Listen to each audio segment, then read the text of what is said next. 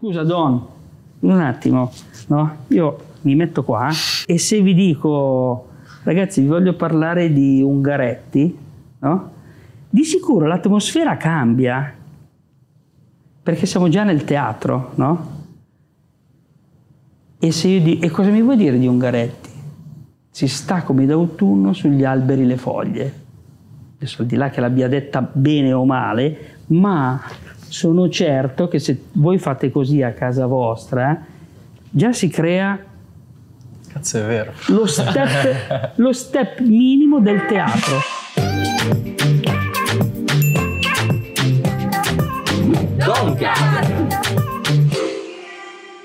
Buongiorno a tutti, benvenuti a Doncast, il podcast più santo di tutti.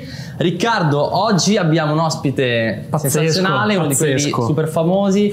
Tutti quanti lo conoscono in Italia, forse anche fuori dall'Italia. Eh, ed è qui, Giacomo Poretti! C'è un onore, un sogno praticamente. Ciao Giacomo. Ciao, ciao, grazie, grazie. Giacomino però tutti ti chiamano. Ma dipende. Del personaggio? Del personaggio, sì, poi nella vita privata Giacomo, Vabbè. Jack. Mi piaceva molto quando alle scuole medie mi chiamavano Jack, mi sentivo Jack, eh, importante. a me fa un no? po' americano. Un po' americano, sì, sì. Eh, no. tipo Ricky. No, non c'entra niente. No, Rick. Ok, Rick. Rick. Richard. Richard. Però è già un po' più da Oxford, Richard, forse. Io invece Jack è proprio da bassi fondi. col, col mitra. esatto. Per ogni paese ci sono quelle 3-4 cose iconiche che anche all'estero sanno riconoscere e pronunciare. Noi abbiamo la pizza, la mafia, un tipo di nome Mario, ma più di tutti l'ospite di oggi. Un uomo che è l'idolo di molti e il padre di tutti. Attore di numerosissimi film come Avengers, Fast and Furious e addirittura l'ultimo di Tarantino. Siamo tutti emozionati ad avere qui una figura ormai familiare nella nostra vita di tutti i giorni, almeno quanto quella dei nostri genitori. Uno del trio più conosciuto e forte del mondo, più di Garrincia Vavà e Pelé. Girano voci che vorrebbero metterlo come stemma della bandiera italiana e sinceramente sarebbe un onore avere sul nostro tricolore Giacomo Poretti. Allora, sei, di solito ti vediamo sempre insieme a Daldo e Giovanni. Oggi sei qua tu da solo per raccontarci un po' la tua esperienza, la tua vita, il tuo percorso. eh, perché, vabbè, appunto, mh, il trio Aldo, Giovanni e Giacomo è super consolidato, però eh, avete la vostra vita, la vostra carriera, il vostro percorso. eh, è interessante sentire appunto il tuo pezzettino. Eh, ma infatti molti ci immaginano come se fossimo la Trinità, no? lo, lo dico sempre, lo ripeto anche per voi, eh, oramai è talmente consolidata questa immagine del trio che mi è capitato più e più di una volta di passeggiare magari con mia moglie no? per, le- per Milano così e magari c'è un gruppo di ragazzi, di qualcuno, qualche fan sai, che riconosce e sempre immancabilmente dice agli altri quella lì è la moglie di Aldo Giovanni Ma tipo, esatto, io mi immagino che viviate insieme. esatto Vi scrivete la buonanotte. invece no io dormo con mia moglie non dormo con Aldo né con Giovanni anche se eh, all'inizio della carriera spesso lo raccontiamo eh, abbiamo girato in lungo e in largo l'Italia facendo gli spettacoli e molto spesso capitava di dormire nello stesso albergo eh, in tre, nella stessa stanza mh, per risparmiare, eh, però adesso da, un bel po' di anni ognuno dorme a casa sua, no? tranne quando si va in giro a lavorare. E beh, giusto così. allora, tu sei eh, un comico, attore, scrittore anche, Sì? canti, suoni? No, No. eh, fortunatamente per la musica non, non faccio nulla di tutto questo perché sono abbastanza stonato, mi, mi piace ascoltarla la musica, ma non, non faccio danni con Ok, la musica. Hai sempre voluto fare l'artista?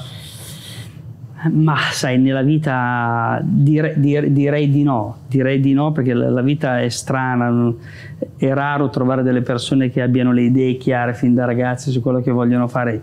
Io ero tra questi, anche se diciamo l'oratorio, che è un'esperienza che voi ben conoscete, eh, mi, ha, mi ha formato e mi ha messo, come diremmo noi, un seme no, dentro al cuore no, e ha creato questo desiderio.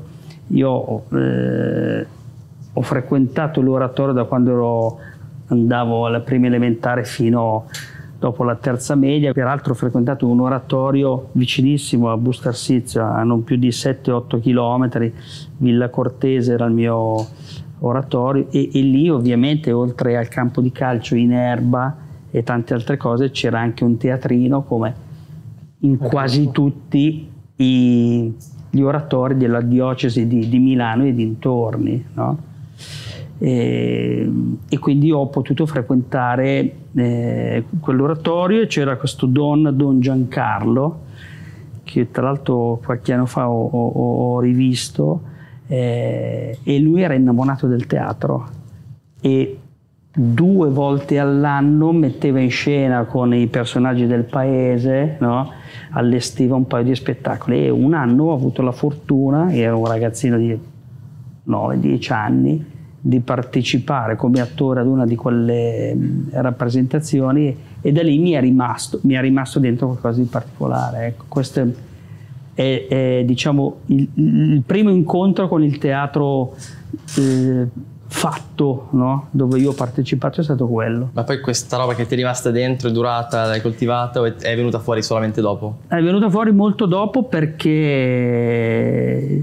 nella mia famiglia i, i, genitori, i miei genitori facevano gli operai, mio papà faceva l'operaio metalmeccanico, mia mamma l'operaia tessile e quella zona lì adesso è un po' cambiato, ma quella Bustarsizio Legnano Gallarate era un luogo dove le fabbriche erano, e c'erano più fabbriche che case. Sì, no? sì, sì. Tu sei a fianco al tessile. Esatto, cioè di fianco a me c'è un'ex eh, fabbrica, un'ex filanda, adesso è diventato museo, ma enorme, gigantesca. Esatto, esatto e, e quindi i miei genitori facevano quello ed era abbastanza normale, sto parlando dei primi anni 60, no? che un ragazzino eh, che nasceva in quella famiglia lì, eh, l'approdo era la fabbrica, no? subito eh sì, dopo la terza media era sì. la fabbrica, i primi anni dove si cominciava a parlare forse de, de, delle scuole, no? però vabbè, eh, quindi per, era impossibile eh, prevedere eh, di andare a lavorare in teatro perché le mm. condizioni della mia famiglia non, non, lo prevedevano. Poi insomma la storia è lunga, sono andato a lavorare in fabbrica, sono andato a lavorare in ospedale dove mi sono fermato per 11 anni, lì si sono create le condizioni... 11 anni? 11 anni in ospedale. Tantissimo. Sì. Tantissimo, oh. sì, sì, sì.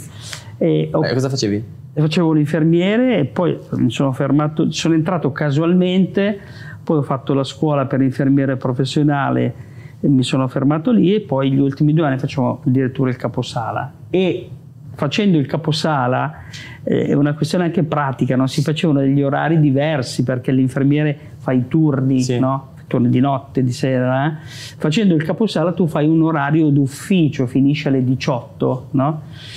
e proprio a Bustarsizio, io lavoravo all'ospedale di Legnano, proprio a Bustarsizio ehm, al teatro sociale c'era una scuola di teatro che si chiamava gestita dagli atecnici, che era una compagnia teatrale che c'era negli anni Ottanta, e io ho potuto frequentare per due anni quella scuola di teatro serale e da lì poi è partito tutto. Il primo lavoro nel mondo dello spettacolo è stata la compagnia degli atecnici di Bustarsizio dove facevamo teatro serio per i ragazzi degli oratori? Non degli oratori, per le scuole superiori. Sai ah, che okay. le scuole sì, superiori sì, sì, eh, una volta, una o due volte all'anno. C'è la gita al teatro. La gita eh, al teatro ed era per, per, per, i ragazzi un divertimento perché praticamente per, vigiavano la scuola. No? Per gli attori un incubo perché i ragazzi non gliene poteva fregare, possono dire le parole sì, in questa trasmissione, no? un cazzo di niente del teatro.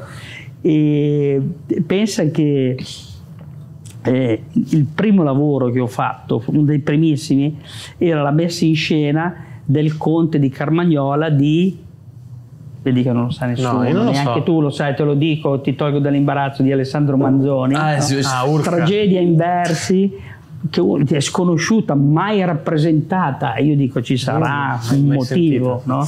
perché era un una palla gigantesca, no? niente a che vedere con eh, i promessi sposi, eccetera e la regista no, Deia Caielli, a cui devo tantissimo, no, eh, disse no ma faremo questa tragedia in vella, proporremo alle scuole superiori, l'abbiamo fatta e- ed era, io mi ricordo che quando uscivamo a recitare i ragazzi co- come voi, la vostra età, facevano partire i petardi, ci tiravano le monetine. no, vabbè. Beh, meno male che non lo facevano durante lo Eh, spettacolo. durante lo Ah, durante, spettacolo, durante, certo, ah, pensavo dopo. Scusami, fa- no, farlo prima che divertimento c'è, è bello dissacrare quella cosa lì. Minchia, ma i Quindi- petardi. Pet- sai i petardini? Mini ciccioli, tipo. Sì, mini ciccioli o anche un po' più grossi. no?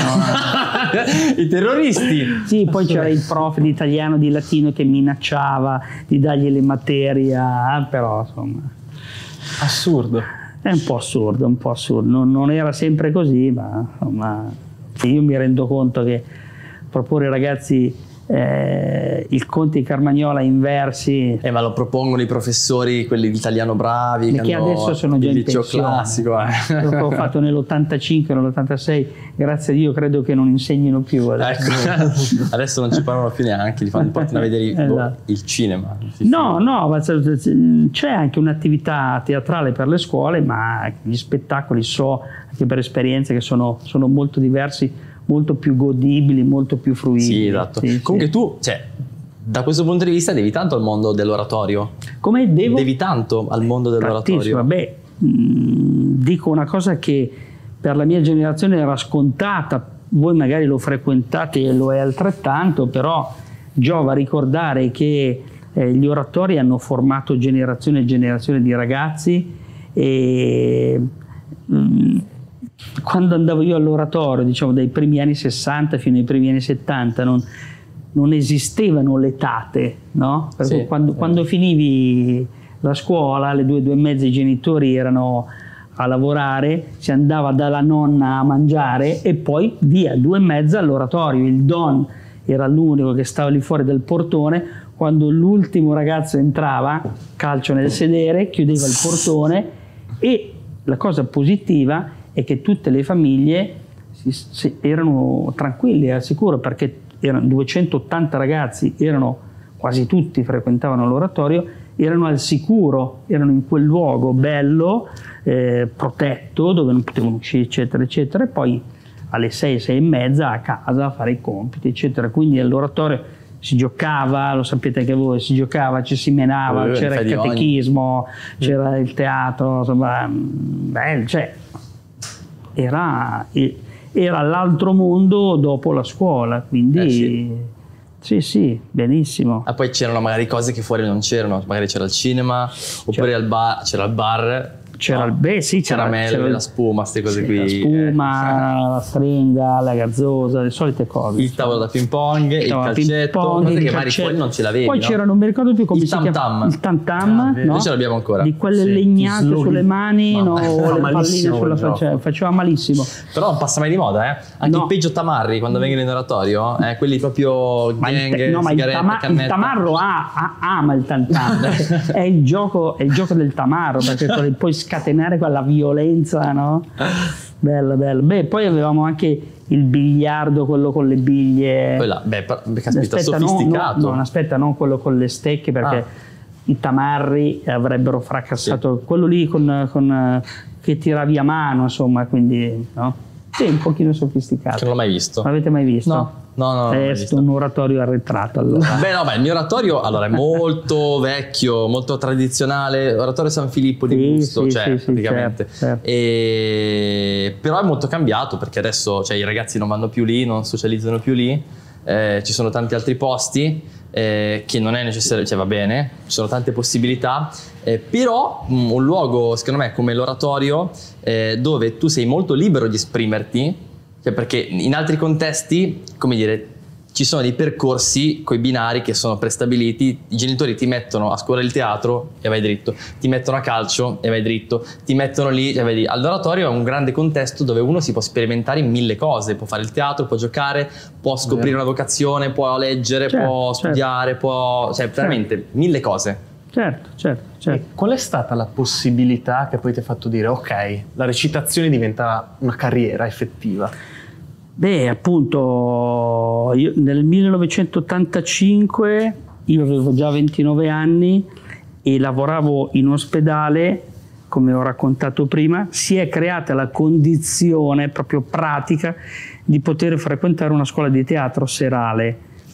nel 83, 84, 85. No? Quando io l'ho, l'ho, terminata quella scuola che durava due anni, eh, si verificò la possibilità concreta di andare a lavorare come attore nella compagnia degli Atecnici Bustarsizio e non me la sono lasciata scappare, anche se è stata una cosa molto, molto rischiosa perché da, mm, da un lavoro sicuro, certo, eh, con uno stipendio certo, andavo a guadagnare molto meno, molto rischioso, però sono andato, ho accettato questa sfida, mi sono sempre piaciute le sfide e immancabilmente dopo sei mesi ero disoccupato e senza lavoro. No? okay, e devo dire che i miei genitori non, hanno, ehm, non mi hanno messo addosso quella pressione negativa, no? cioè mi avevano messo sul chi va là, guarda che è rischioso, anche qualche amico così, però ha prevalso l'entusiasmo, ha prevalso eh, così un po' l'incoscienza. Però ormai eri grandino, no? 29 eh, anni. Cioè, avevi già uno stipendio dall'infermiere. Eh, appunto, appunto, quindi era mm, un, un, po' rischioso, però ho accettato questa cosa e sono andato. E mm, non è che lo dico io, ma il mondo del teatro, comunque dello spettacolo, è, è molto rischioso perché è molto... non hai, non hai sicurezze, non le hai, no? E quindi per qualche anno eh, ho fatto la mia bella gavetta, ho sofferto, di, sofferto le difficoltà economiche di lavoro e poi dopo 6-7 mm, anni ho conosciuto Giovanni e Aldo che erano nell'ambiente del cabaret milanese perché era molto, molto florido in, quella, in, quegli anni il cabaret. Ma insieme loro? loro due lavoravano insieme, ah. io per i cavoli miei casualmente ci siamo conosciuti e poi nel 1991 è partita tutta l'avventura nostra del trio che si è sviluppata ed, ed è nata anche quella vicino a Busto perché a Verghiera di Samarate eh, che è non distante da lì tra Busto e Gallerate è nata tutta lì in un locale che c'era lì e, e poi, poi, è storia recente insomma cioè, vi hanno, cioè avete fatto i vostri spettacoli prima gli spettacoli e poi film giusto? Sì, sì, prima, prima abbiamo fatto spettacoli nei locali, abbiamo fatto teatro, abbiamo partecipato ad un paio di trasmissioni televisive non male, fino a quando nel 94 eh, ci hanno ingaggiato a Mai dire gol e quella fu una trasmissione di enorme successo a livello nazionale. Do, da lì è partito un po' tutto il successo e poi qualche anno dopo, nel 97, abbiamo fatto il primo film. Mia mamma ha ballato in Mai dire gol. Eh sì? Volevo dirlo, dico ad ogni puntata. Lui non era ancora nato. Io non ero nato. Sì. Vabbè, 90, in che... non avevi fatto mai dire gol dal 94 al 97, quindi... Sì. No, io sono arrivato dopo. e invece appunto, com'è che eh, avete riuscito, siete riusciti a trovare questa alchimia, voi tre, e eh, dar vita a questo trio che adesso è così iconico in Italia. Cioè, qual è l'ingrediente segreto? No, l'ingrediente segreto è proprio perché è segreto non lo conosciamo nemmeno noi, no? nel senso che eh, molte volte mi rivolgono questa domanda, ma credo che non si possa rispondere perché è un, è un, sono un po' come le storie d'amore, no? Cioè tu non lo sai per quale motivo ti piaccia una persona o due persone si piacciono tra di loro, non, si piacciono e basta, funzionano e basta.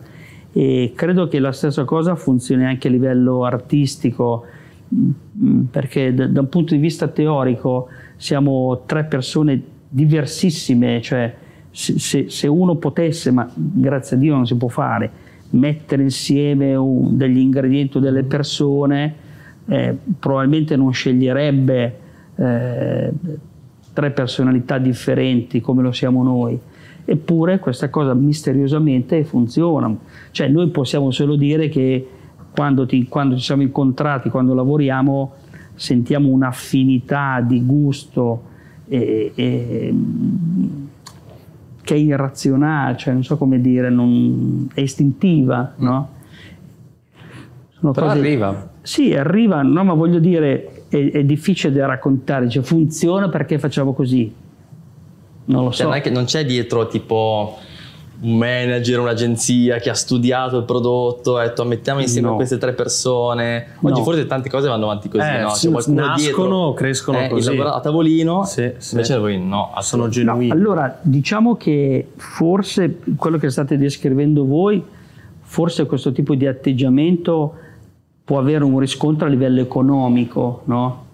ma a livello artistico Certo. è Eh, impossi- sì, sì, sì. impossibile dire no? fai così e vedrà che il quadro poi piace, Eh, fai quella faccia lì, Mm, no. Eh, fortunatamente penso che il, il talento che si esprime in, in ambiti artistici molto diversi sia bello, bello misterioso, insomma, no?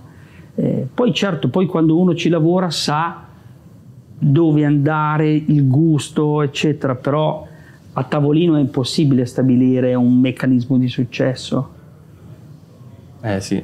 Beh, ehm, allora, secondo me, mh, cioè quello che vedo che può, può funzionare, penso, che siete molto diversi e avete raccontato tre stereotipi de- del- dell'italiano, cioè quello milanese, il meridionale, eh, quello super organizzato, quello invece, ok, ale ale, e, e vedere che questi tre personaggi così diversi stanno insieme, eh, secondo me piace a- alle persone, no?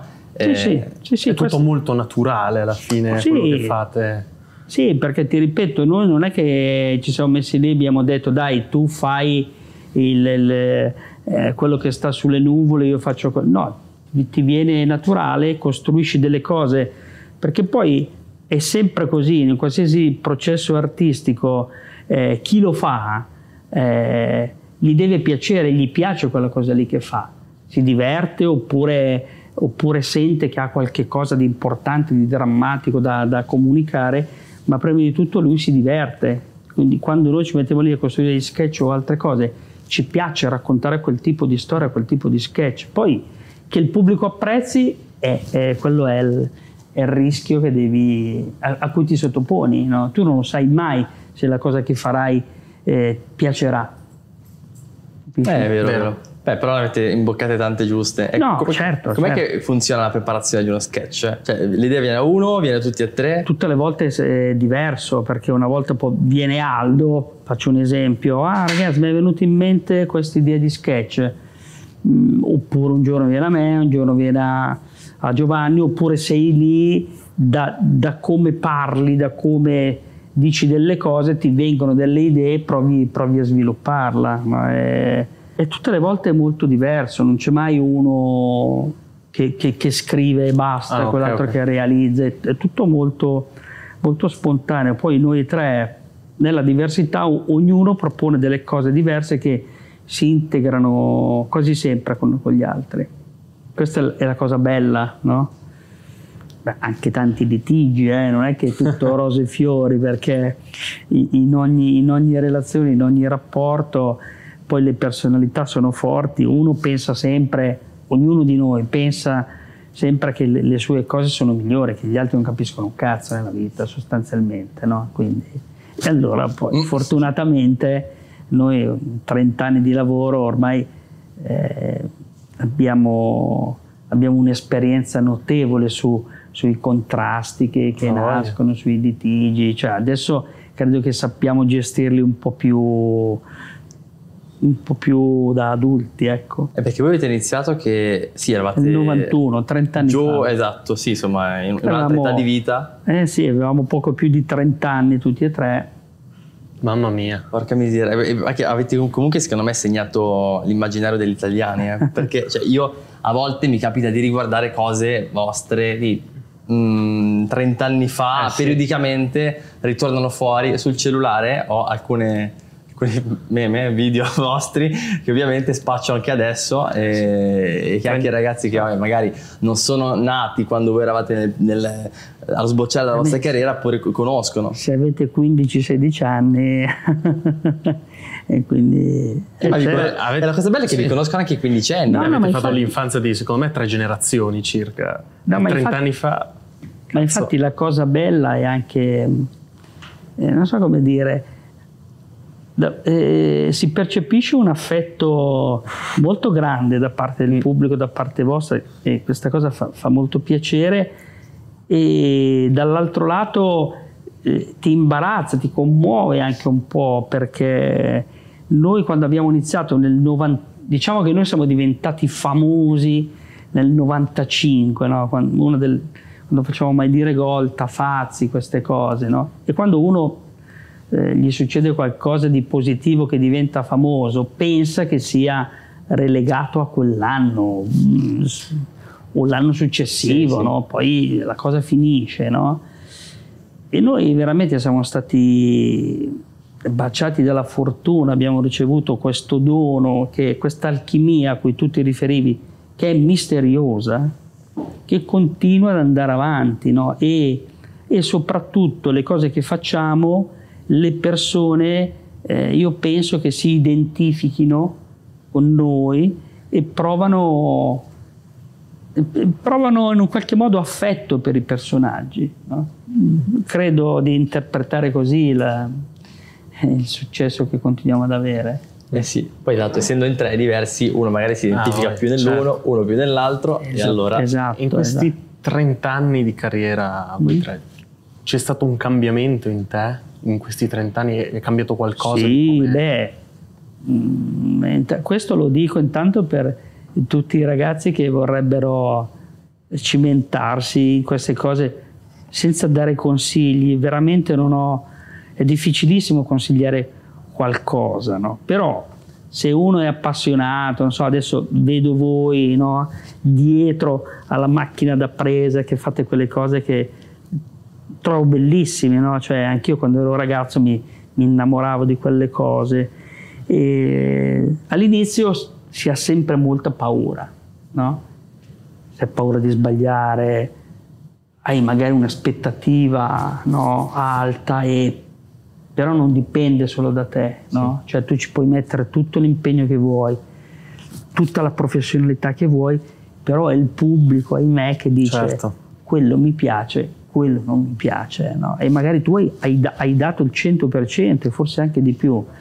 Quindi all'inizio eravamo molto, molto energici, ma, ma anche, almeno io ero molto preoccupato, molto ansioso, molto...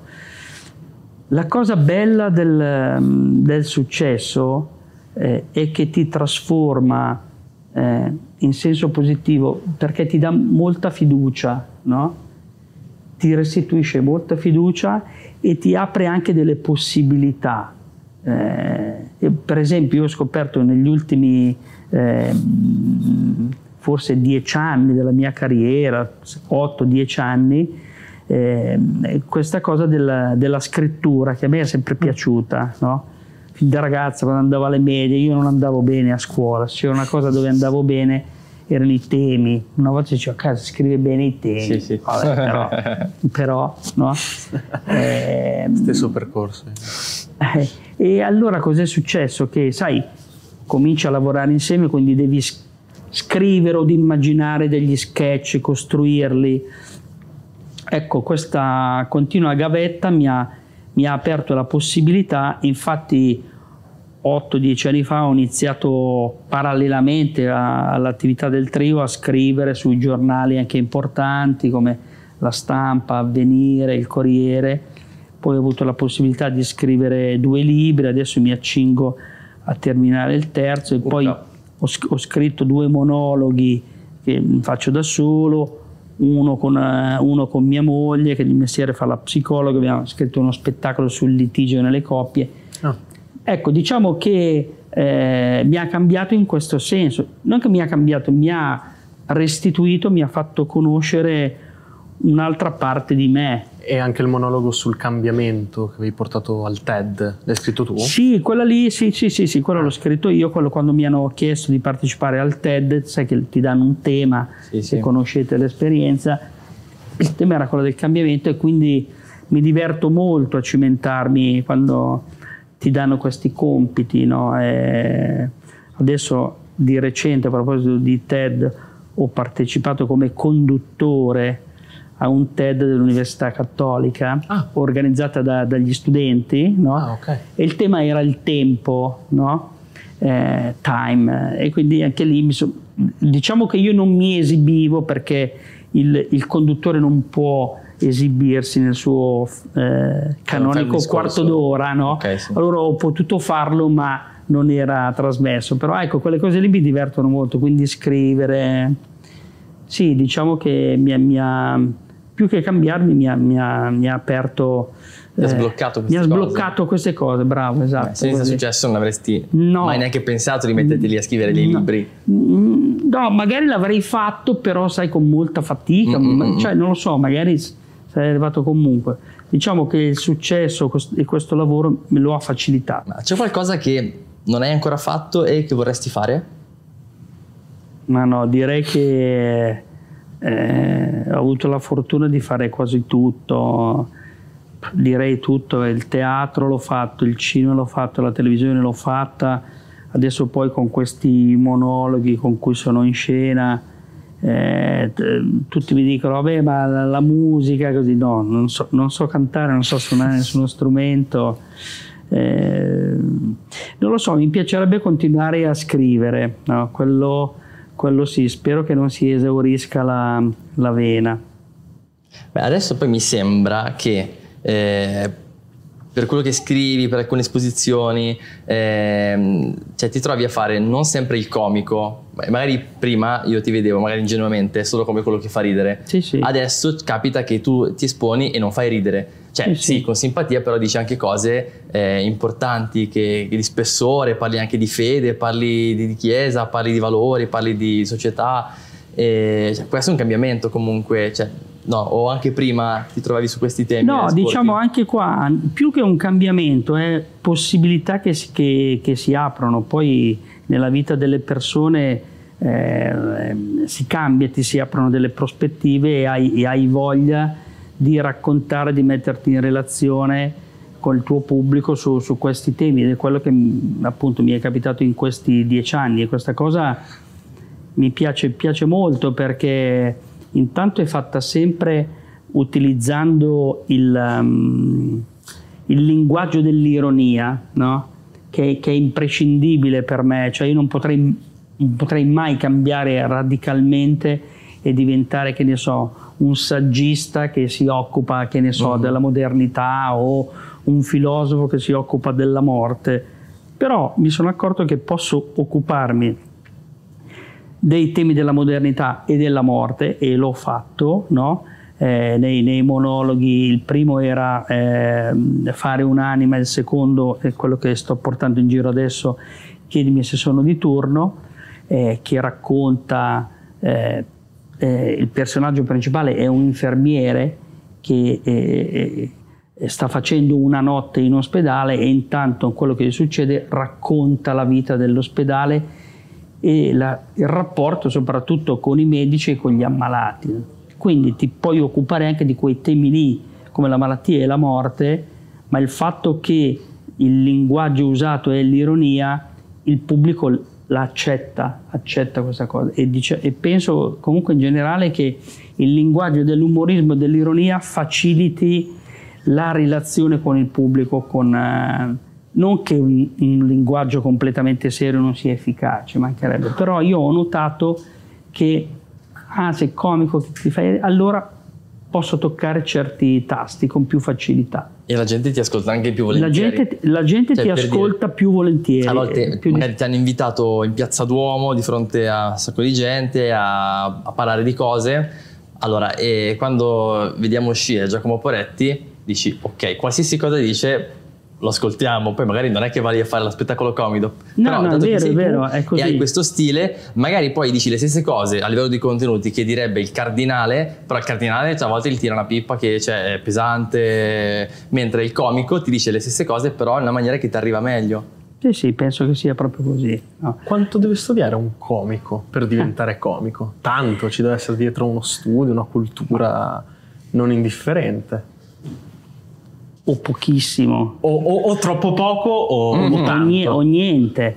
Diciamo che noi tre, dal punto di vista della nostra professione, abbiamo fatto tutti e tre a testa due anni di, di corso di teatro. Giovanni e Aldo hanno fatto una scuola di mm, Mimo Dramma, che era a Milano, una scuola tenuta da due personaggi validissimi di due anni. Io ho fatto questa scuola qua a Bustersizio, quindi il- l'ammontare delle ore non è, cioè, o del tempo non è tantissimo. ma no? a livello di studio generale sulla vita, sui vari concetti, anche Ma- concetti che porti tu proprio per scrivere uno spettacolo. Guarda, eccetera. a volte basta, penso e lo dico in teoria, a volte basta il talento, Mm. cioè un talento che è applicato, no?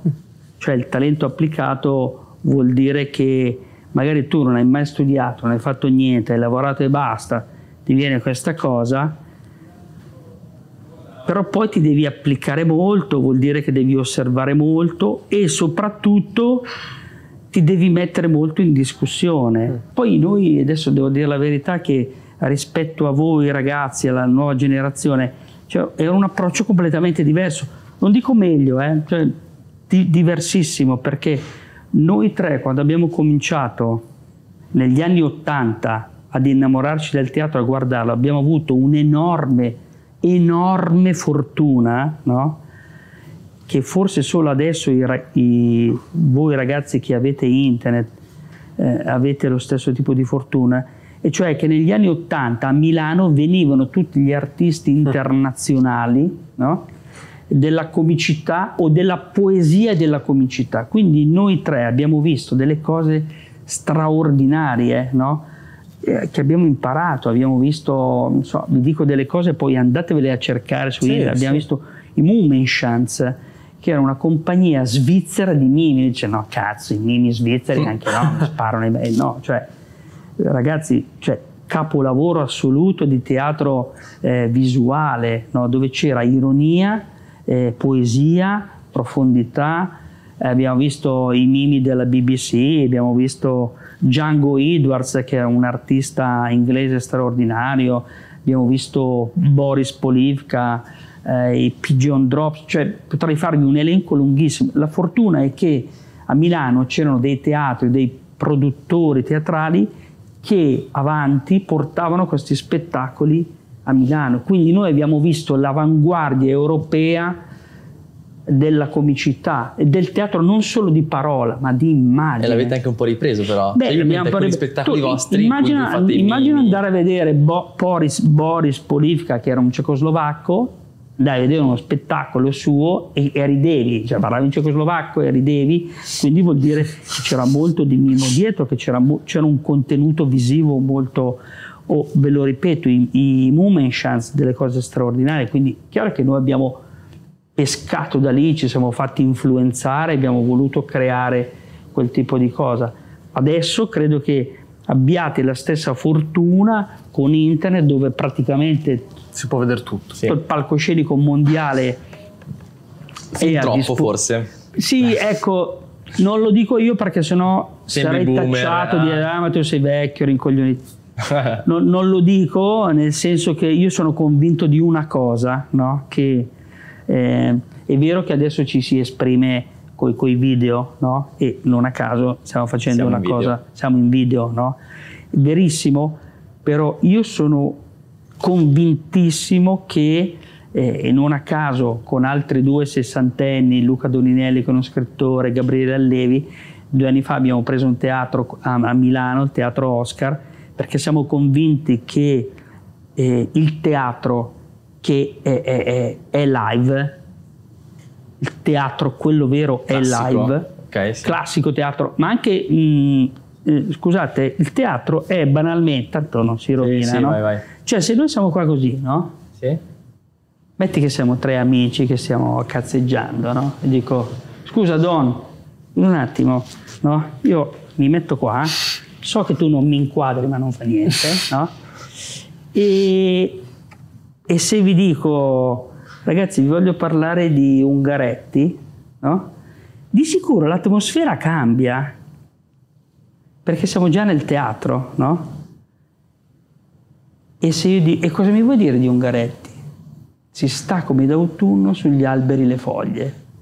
Adesso al di là che l'abbia detta bene o male, ma sono certo che se voi fate così a casa vostra, già si crea Cazzo è vero. lo step, lo step minimo del teatro. St- se ci pensate bene, lo step minimo del teatro, non è che c'hai bisogno di avere il teatro alla scala, certo, ma se tu a casa tua con degli amici, scusate un attimo, uno si alza sulla sedia e legge ma anche un articolo di giornale, l'attenzione è immediatamente catturata. Quindi questo cosa vuol dire? Vuol dire che, vuol dire che c'è una predisposizione naturale di noi uomini, esseri umani, ad ascoltare le storie, no?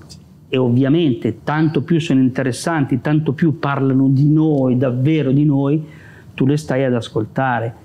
Quindi, per carità, ben venga, ci mancherebbe, non, non, si può fare a meno, no? altrimenti questa discussione non, non, circolerebbe, ci mancherebbe.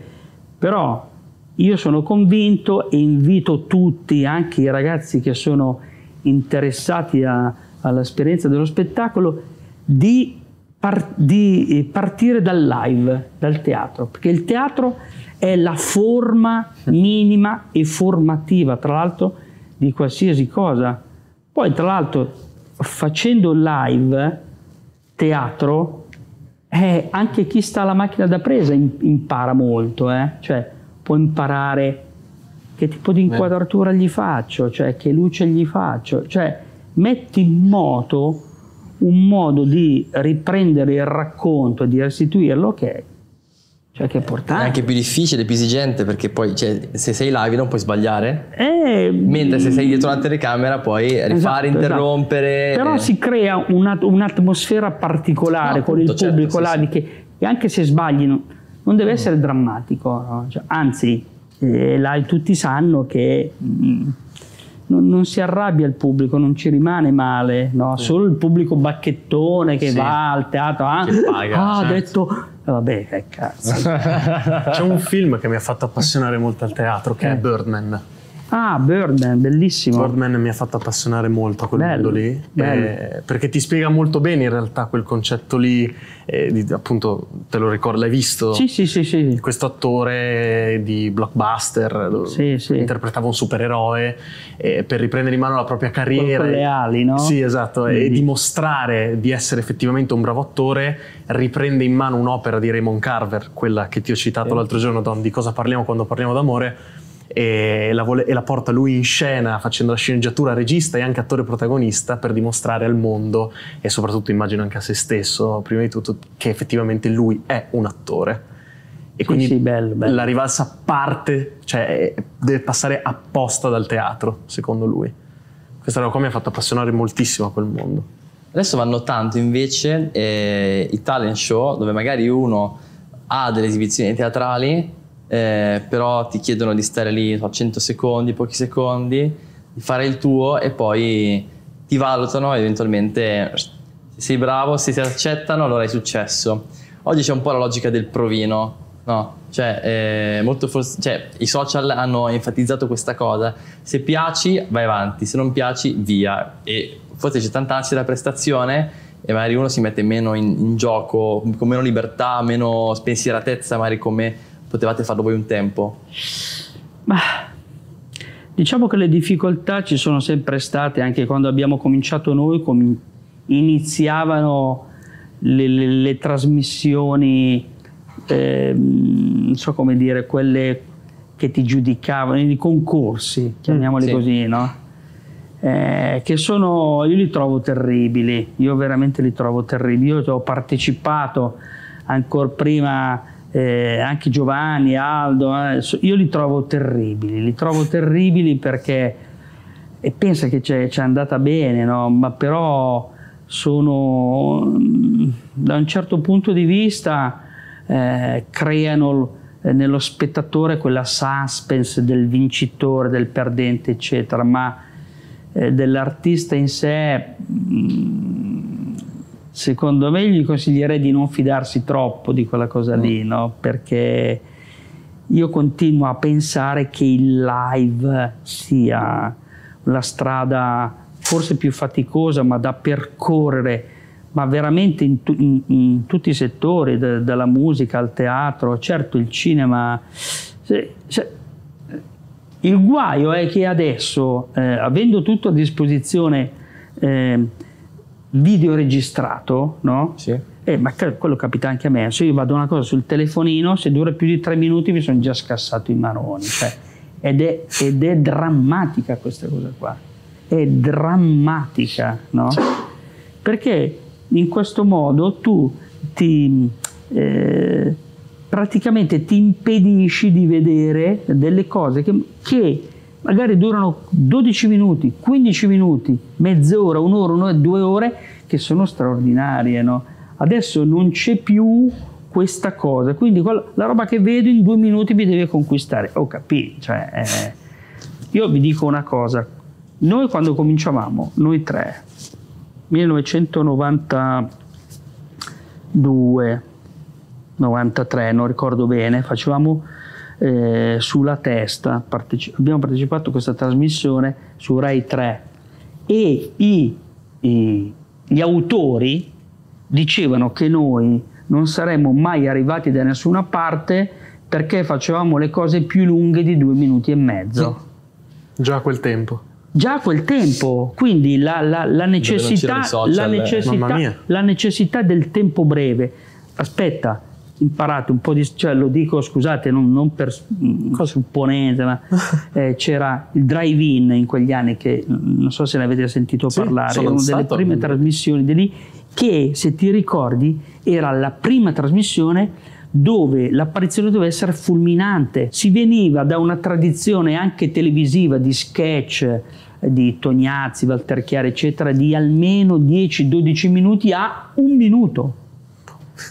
Capisci? Non dico che non, che non sia efficace, no?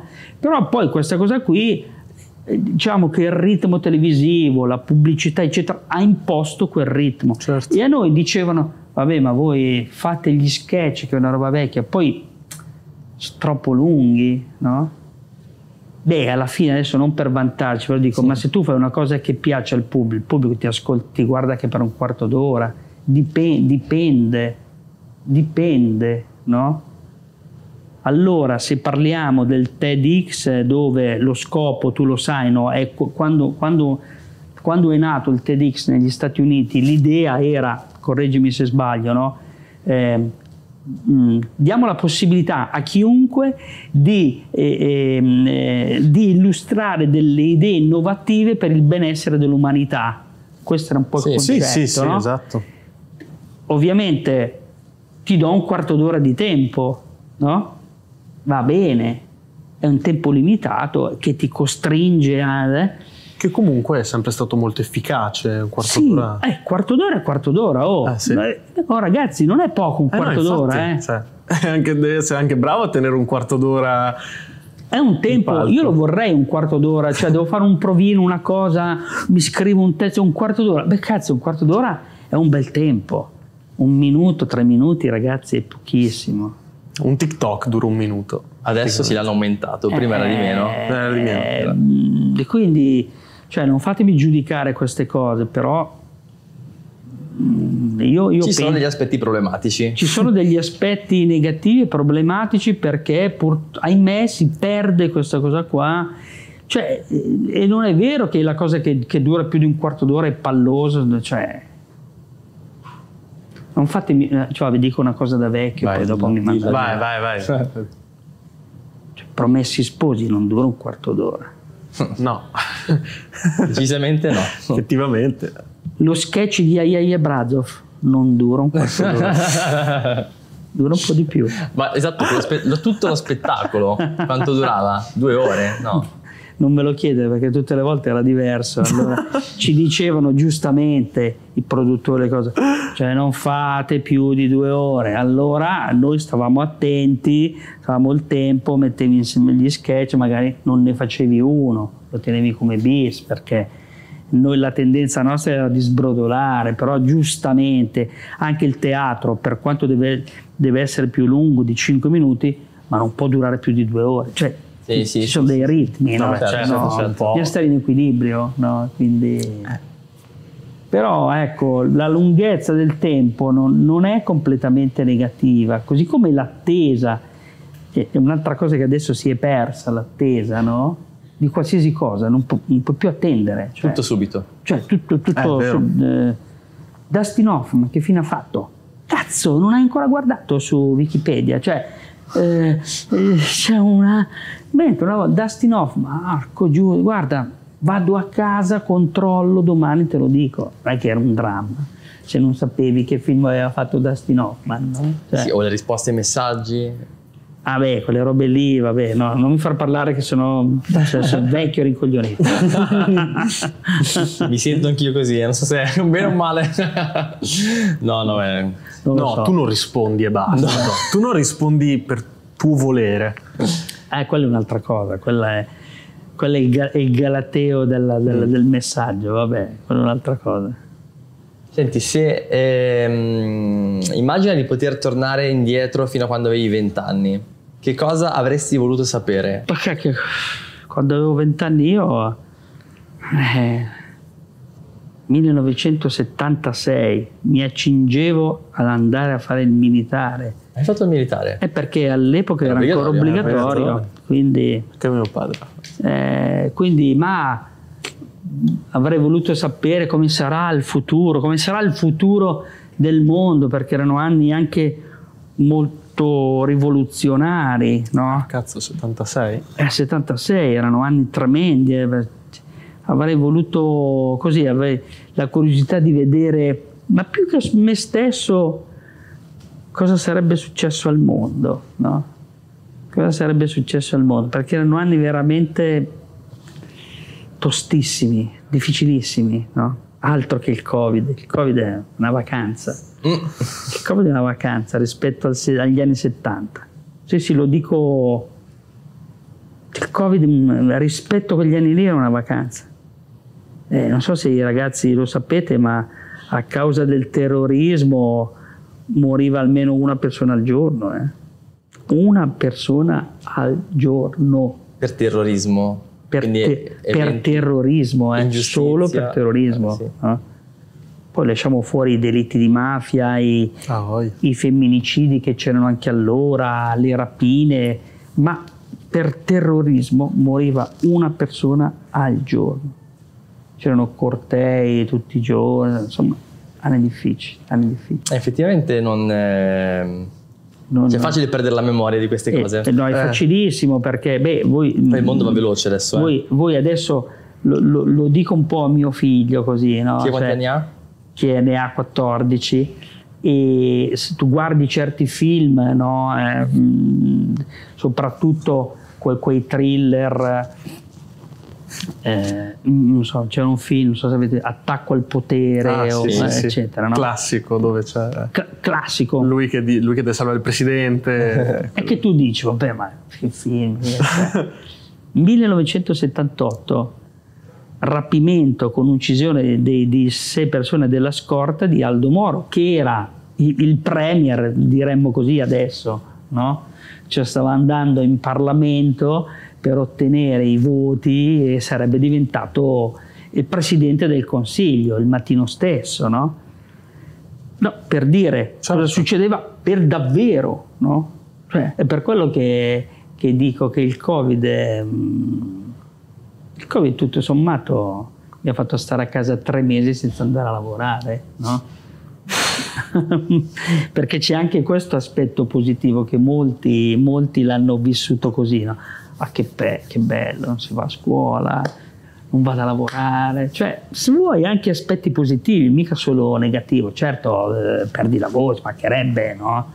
Però io sono convinto che il primo lockdown l'abbiamo anche, ma che bello, cioè, la nostra tana, no? il nettino, no? Cioè, Eh sì, perché eravamo poi tutti bloccati. tutti cioè, bloccati, cioè, parlo del primo, quello di un Sì, sì, sì, anno sì, e mezzo sì, fa. Sì, sì, sì, sì. Po- Forse perché il Covid eh, non sapevamo effettivamente la minaccia, cioè non aveva un volto la minaccia e quindi avevamo la soluzione di stare a casa e- ed eravamo al sicuro. Invece in quegli anni eh, la vita andava, tu dovevi uscire, dovevi fare le tue cose, ma la minaccia poteva essere dietro l'angolo in qualsiasi momento, quindi forse era più ansioso per quel motivo lì. Sì, sì, eh, era, c'era denso di pericoli, ne aggiungo un altro. credo che il 79 l'80 sia stato l'anno in cui, in Italia almeno, c'è stato il maggior numero di morti per overdose di eroina. Ah, beh, certo, Eh, quegli anni sì, lì. E ragazzi, ragazzi giovani, eh, cioè, non che adesso non ci sia l'uso della droga e degli stupefacenti, però è un po' mascherato, e, mm, probabilmente si muore di meno, mm, non lo so, è da vedere, no? Sì. però, ecco, però quel- quella mi- era un'altra minaccia molto, molto pesante quella, eh, molto pesante. Poi tra l'altro non si studiano perché alle superiori, quando arrivi in quinta, non riesci mai a studiare gli ultimi decenni del Novecento. Dove arrivi che- al 1945? Eh sì, C'è sempre più o il meno, ritardo, poi, sì. eh, quando l'ho fatta io. Quindi queste cose qua uno se le perde sempre. Eh, e sono contemporanea- affidate ai racconti.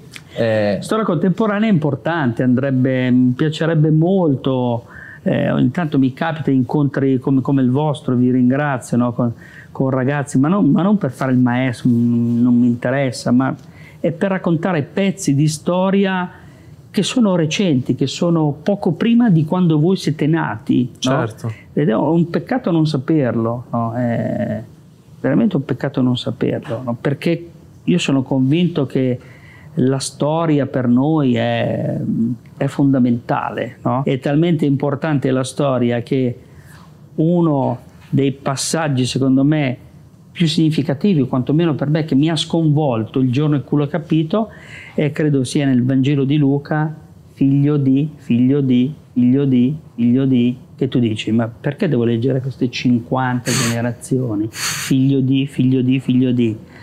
Beh, è stata la prima volta che mi ha fatto pensare a, a me, io figlio di Albino, mio padre, ho, ho pensato a mio padre, che a sua volta è stato figlio di Domenico, mio nonno. Io ovviamente sono arrivato fino al bisnonno che non ho conosciuto, ma ho visto la foto, no? Ma poi è figlio di, è figlio di, è... cioè nel senso che non, non sei qua per merito tuo, esatto, sì. no? C'è una storia dietro che è importante Che e che ti ha fondament- determinato. è- è fondamentale quella storia lì, no? Senza quella storia lì non, non saremmo qua noi, no? Certo. E- e- ed è, se, se vuoi è bellissima questa cosa, quindi, quindi è importante che almeno le- eh, gli ultimi decenni del- della storia che ci ha preceduto, che, che li conosciamo, perché sappiamo eh, cosa siamo qui a fare, il perché. Tu, e tra le altre cose forse che ci costituiscono e fanno parte della nostra storia, tu l'hai citato, eh, c'è anche ma la fede per chi poi la condivide o anche magari per chi non la condivide, perché di fatto magari ci troviamo in Italia, c'è la chiesa, c'è un oratorio, anche se tu non sei credente, comunque eh, c'è tutta una parte eh, di evidenza cristiana che in qualche modo va compresa e va forse anche conosciuta perché per poi chi siamo. Tu hai scritto in un libro di fede, di morte, di paradiso, che eh, sta dentro anche il titolo di un libro, adesso mi hai citato il Vangelo di Luca, eh, insomma, mh, il tuo rapporto con la fede com'è oggi? Eh, beh, eh, diciamo che mm, mm, la fede è quell'atteggiamento di ricerca in cui io sono dentro, un percorso che ehm, è la cosa che illumina, che dà che mi permette di comprendere il mistero della vita, senza la quale sono stato anni, benché io appunto l'oratorio sia stato eh, formato e, e sono cresciuto in una famiglia cattolica, no?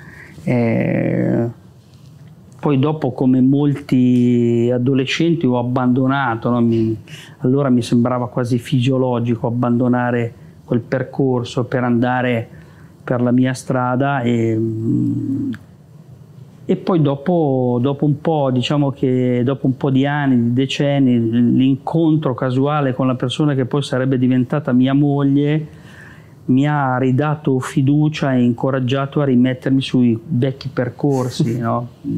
Una cosa che non mi ha mai abbandonato nella vita, sia, sia quando credevo di non credere, eh, adesso è, è interrogarmi sul senso, sul mistero della vita. no? Quindi eh, credo che il dialogo con Dio o da arrabbiato o, o- o da innamorato ci sia sempre stato tutti i giorni della mia vita, no? Quindi, eh, è un qualche cosa di imprescindibile adesso il percorso di, di fede, no?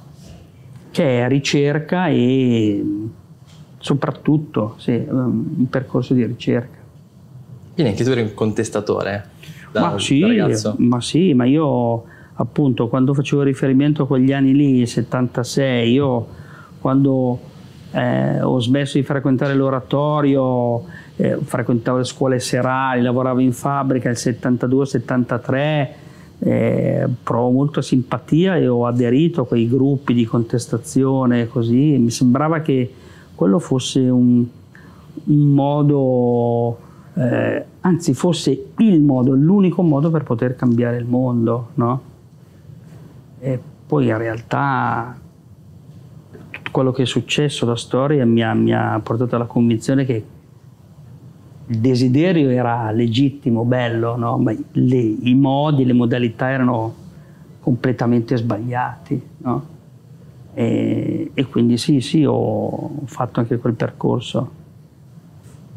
E invece adesso, insomma, dopo, beh, forse sarà eh, che sono passati anni, un'altra stagione di vita, ti sei sposato, hai fatto la tua carriera, il tuo approccio nei confronti esatto di, del cambiamento necessario che c'è. Cioè, comunque penso che un tempo volevi cambiare il mondo, penso che tutti quanti desideriamo un mondo migliore, certo, più bello. Cioè, certo. com'è, com'è, che vivi questa cosa adesso nel, nel, dal, dal, tuo punto di vista? Cioè, com'è che tenti, provi a, a cambiare il mondo oggi? No, io oggi? Eh, dico una cosa che pur, purtroppo do, dovrebbe essere spenta la telecamera, però spero di farmi capire che eh, perché certe cose dette suon- rischiano di suonare eh, di maniera o false, ma io sono convinto che qualsiasi cambiamento può accadere ed è, ed è auspicabile, un mondo migliore è auspicabile certo. per tutti, ci mancherebbe. Ma nel mio percorso di vita ho capito che se non cambio me stesso non cambio niente e, e io ho compreso che a volte l'atteggiamento era quello di incolpare sempre qualcuno fuori da te stesso gli altri, dire il mondo va male perché voi siete disonesti, ottusi, magari è vero, no? però eh, il cambiamento principale deve, deve, deve essere interiore. No? E, e, quindi se non parto da me stesso non, non succede niente, ma più che un cambiamento politico mi interessa un cambiamento, eh, andare in una certa direzione eh, che, la, che, la, fede ti indica. Ecco, no? Quindi eh, la politica è importantissima, la, la, l'impegno è fondamentale, ma credo di aver capito questa cosa che prima è necessario cambiare se stessi, cioè diventare b- belli e bravi noi. La miglior versione che possiamo? Esatto. ok. E, beh, oh, poi tra l'altro questo è un tempo in cui facilmente ce la si prende con qualcuno fuori di noi, mm. cioè, è molto facile indignarsi oggi per la qualunque cosa, i social permettono a chiunque mi succede una cosa e allora devo raccontarla, devo dirla, mi indigno e è più facile scaricare la responsabilità su altre persone. Sì, sì, è facilissimo, ma infatti evito di fare questa cosa qua perché anche qua il mondo social è, è, utile per certe cose, per altre penso che sia soprattutto dannoso perché tira fuori in noi eh, questo desiderio di litigiosità che abbiamo dentro, eh, ce l'abbiamo, no? ma lo, lo, lo esaspera, lo, anche perché poi il confronto non, non è mai live, anche qua il live è importante, il teatro è importante, ma qua dico una banalità, voi lo sapete, no? Che se, mi, se eh, trovo una persona che si scaglia contro di me sui social, sono certo che se la incontro di persona l'atteggiamento cambia. Quindi il live Vero. anche qua sarebbe auspicabile, è per quello che eh, cerco di stare abbastanza lontano. No? A, volte, a volte si litiga anche per dei messaggi su WhatsApp quindi figuriamo. Per qualsiasi cosa. Eh, certo, per qualsiasi cosa. Allora, Giacomo, Il nostro Hai logo di. Doncast dice che qua sta esplodendo tutto. No, scherzo, che abbiamo una serie di altre domande per te. Eh, nel Vangelo Gesù dice che eh, bisogna rispondere sì, sì, no, no, bisogna schierarsi un pochino, il di più viene dal maligno. Quindi adesso ti facciamo una serie di domande difficilissime. No, scherzo. Bastardi, che bastardi. eh. Questo non l'avevate detto, siete bastardi. Vero che sono bastardi? e devi rispondere sì o no. Eh, beh, sì, vabbè, vabbè. accetto questo gioco, ma, no- Scorretto. ma scorrettissimo. no, cioè, adesso non date il patrocinio a Gesù perché Gesù non intendeva questa cosa qua. Non ho detto vai a Doncast e fai il gioco, no. Pronto? Esatto. Vai. Tu, Aldo e Giovanni siete migliori amici? No. Posso spiegarlo o volete vuoi, dire sì. no? Sì, se vuoi, sì, Eh certo. no, cioè no, nel senso che siamo molto amici, ma ognuno fuori del- dal contesto del trio ha altri amici. I migliori amici ognuno di noi ce li ha fuori dal trio. Ah. diciamo così. Interessante. Interessantissimo. Ti taglierai mai i baffi? No, l'ho già fatto una volta. Il trio andrà in pensione? Prima o poi sarebbe auspicabile. Ti senti il più simpatico dei tre? No. Più simpatico è Aldo. State già lavorando per un nuovo film? No, però sì, perché i tempi sono complessi, i tempi del Covid mm, sono complicati. Ridete ai, voi stre- ai vostri stessi sketch? Eh sì, mi capita. Bello. Sì, sì, Anche dopo anni. sì, sì, sì, sì. Sì, sì. La quarantena ha rovinato la tua vita? No, anzi, Migliorata. ha migliorata. Sei spesso in vacanza? No. Che cazzo di domanda? I tuoi capelli si spettinano anche? Sì, molto. molto. Ti senti anziano? Eh, un pochino, un pochino. Cambieresti qualcosa della tua vita? Sì. Puoi anche dire cosa volendo. Eh, frequenterei un liceo classico e sono sicuro che la cambierebbe la mia vita, non sarei qua, però se potessi tornare indietro frequenterei un liceo classico. Ora vedi boom di iscrizioni ai licei classici. Eh, Hai preferenza tra Aldo e Giovanni? Eh, no, perché se la domanda è super bastarda, perfidissima, no? In termini artistici mi fanno ridere in due modi differenti. Uno è il terrone è il selvaggio, è il vulcano, eh? e Giovanni invece è raffinatissimo nella sua, eh, nella sua comicità, veramente un raffinatissimo. E invece no, invece eh, nel resto è- non c'è differenza. Hai mai pensato di staccarti? No, Aldo è calvo per scelta? no. Ma Quando aveva credo 27, 28 anni gli era, gli era venuta una chierica perché anni fa non, non si usava tagliarsi tutti i capelli, cioè tenevi sta chierica qua gigantesca, no? Ed era brutta, te la tenevi per tutta la vita. Poi fortunatamente negli anni 80, 90 si è cominciato a... Il pelato faceva figo, no? Ok. E quindi lui si, si, si, si rasa. Era il tuo sogno diventare un comico? Ma nell'ordine, nell'ordine avrei desiderato essere un giocatore di calcio e vincere la Champions League. Con l'Inter. Eh, beh, con l'Inter, chiaro, con chi no? eh? Eh, oppure essere un chitarrista rock, no? Quindi vedi che la musica c'è. Eh sì, ho capito, però... Eh, mm, All'oratorio Il è Padre Eterno, no, no, non ho mai... No, no, niente, niente. Neanche. E quindi insomma mi è, mi è andata bene. Poi ho anche pensato di fare delle cose serie. eh. Eh, mi sarebbe piaciuto diventare un medico, Mm. Certo, perché hai lavorato. Eh, sì. L'amicizia è più importante dell'amore?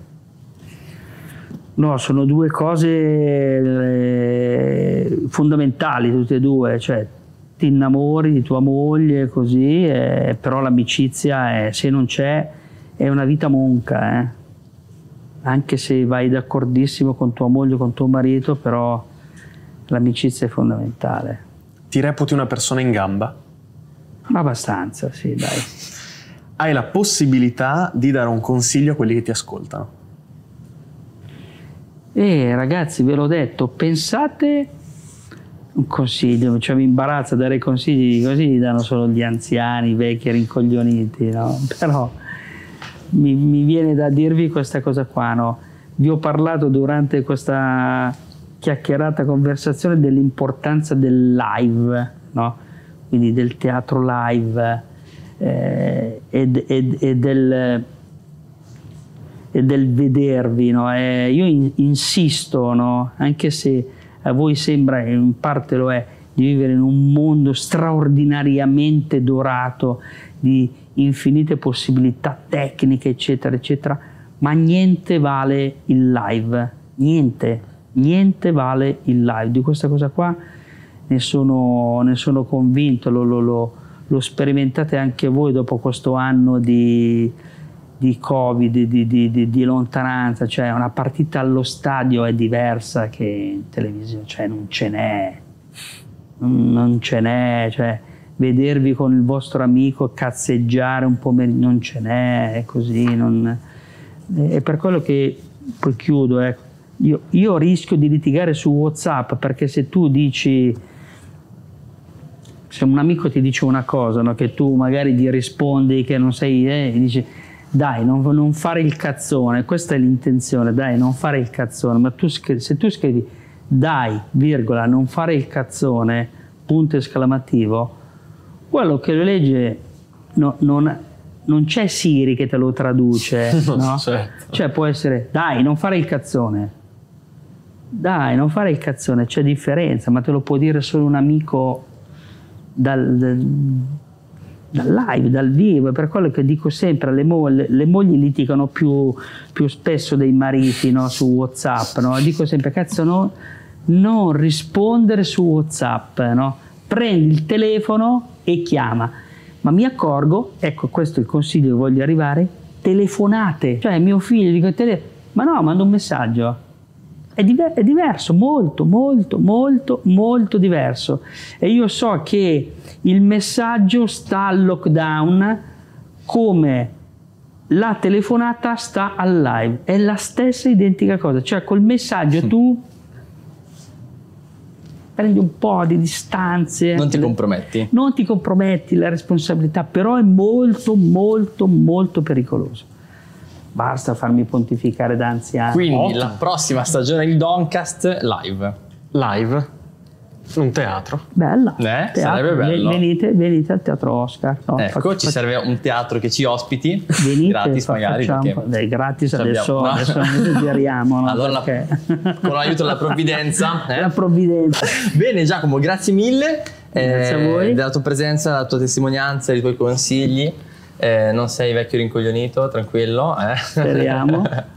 Anzi, eh, qui i nostri ospiti ci piace ricordarli, vederli un po' così come non so, un po' santi eh, e quindi abbiamo pensato di lasciarti questo ricordino, un, non so se ce l'avevi, il santino di Giacomo Eh, Moretti. grazie. Cosa Ho preso, ho preso la scossa, tra l'altro. È... Perché ha fatto Vabbè, stretching. Ha fatto stretching, grazie.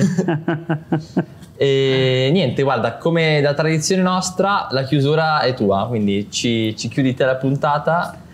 Beh, ragazzi, cioè, dopo, grazie alla vostra trasmissione, sono diventato santo, per cui Perché ci hai dovuto sopportare. l'ho no? dovuto sopportare. Quindi, no, vabbè, grazie.